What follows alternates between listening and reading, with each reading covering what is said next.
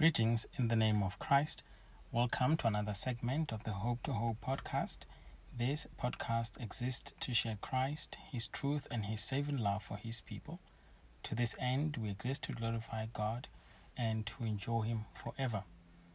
We continue with our devotions in Colossians, and we in Colossians chapter 3, looking at verse 12 to verse 17. And here we see there are a number of things that the Apostle Paul gives us, and we'll not get to all of them uh, today. But he is talking about the Christian and putting on something. Remember, this is part of the practical applications of the gospel that we had in chapters 1 and 2. And here he, he tells us, as Christians, we have to, to live a holy life. We are called to a life of holiness. And we do it out of good motives. The motive is to glorify God, to enjoy Him forever. We do it because we love our God. We do not do it uh, thinking that it is burdensome or that it gains us favor with God. We know that Christ has already done that for us. But we are called to please God, to be holy as He is. And the basis for a, a holy life is also given there, and it is what I just uh, described now. But you have to take off your old self you have to put on the new self. Uh, you have to be renewed to, to glory, knowing that you're helped by Jesus, who is all sufficient. Uh, and so let us read from verse 12. Well, you can pick up from verse 8, but I will only read from verse 12. So, as those who have been chosen of God, holy and beloved, put on a heart of compassion, kindness, humility, gentleness, and patience, bearing with one another and forgiving each other. Whoever has a complaint against anyone, just as the Lord forgave you, you also should, so also should you. Beyond all these things, put on love, which is the perfect bond of unity. Let the peace of Christ rule in your hearts, to which indeed you were called in one body, and be thankful.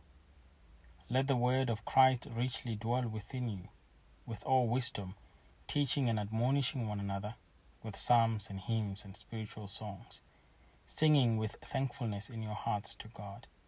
Whatever you do, in word or deed, do all in the name of the Lord Jesus, giving thanks through him to God the Father.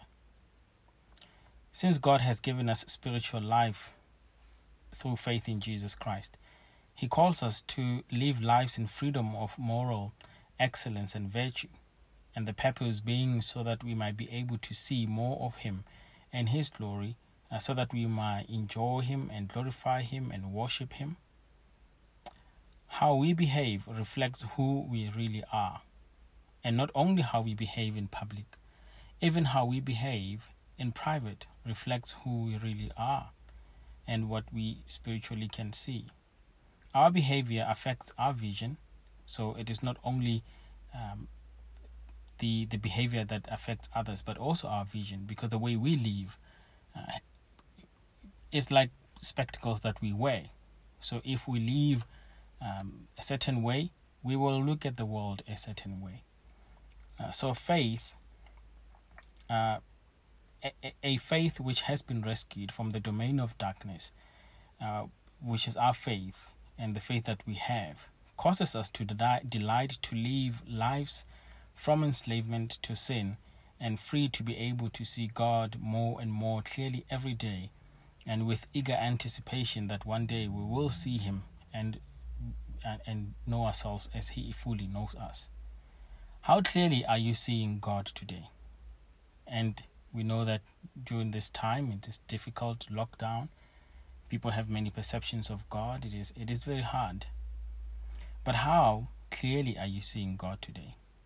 It's true that without practical holiness, no one will see the Lord. The Hebrews writer tells us the same in uh, Hebrews. Our vision of Him becomes blurred when we do not live a life of holiness. We no longer have uh, clarity into His person, and we no longer have contentment, satisfaction, deep joy in our understanding and our vision of Him. We have to be holy as He is.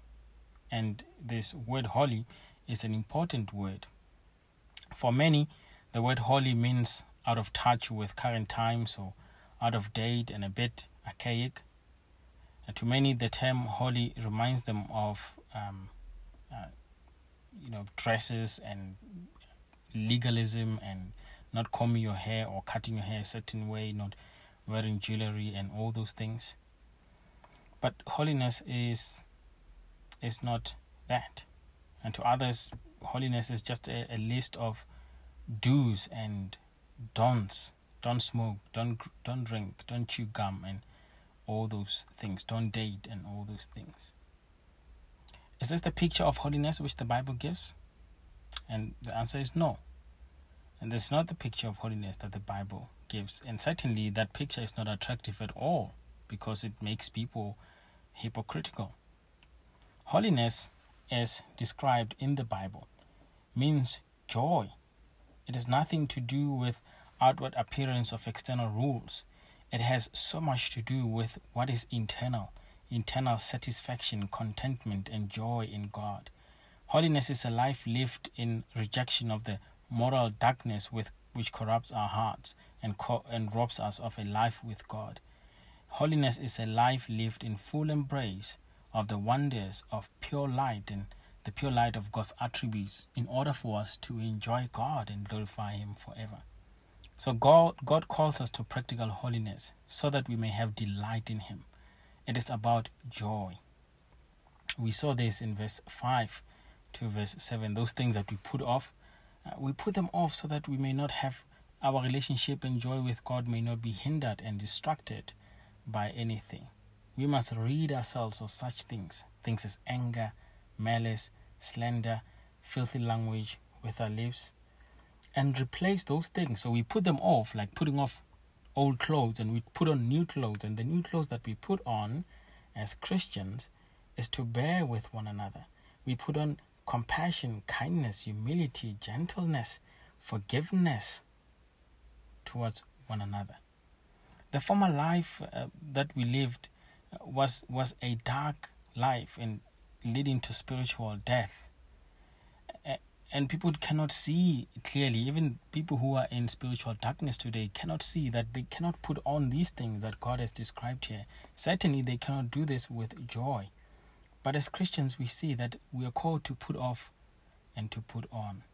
People who live in darkness cannot see the value of God, His person, and His wonder, and the value of treating all human beings with kindness, compassion, and and um, justice. They cannot see the the the value of wisdom, uh, the wisdom of His plan, and the life which He offers in Christ Jesus. And Paul is telling us here that before you lived this way, uh, and it is understandable because you were in darkness and you lived as people living in darkness. But now, such behaviors we see are very strange to us. They make no sense of all. The only thing that makes sense to you, Christian, and the only thing that should make sense to you is these things that Paul describes here. In verse 14, beyond all these things, put on love, which is the perfect bond of unity. And the next time, I want us to see how we should let the peace of Christ rule in our hearts, to which indeed you were called in one body, and be thankful.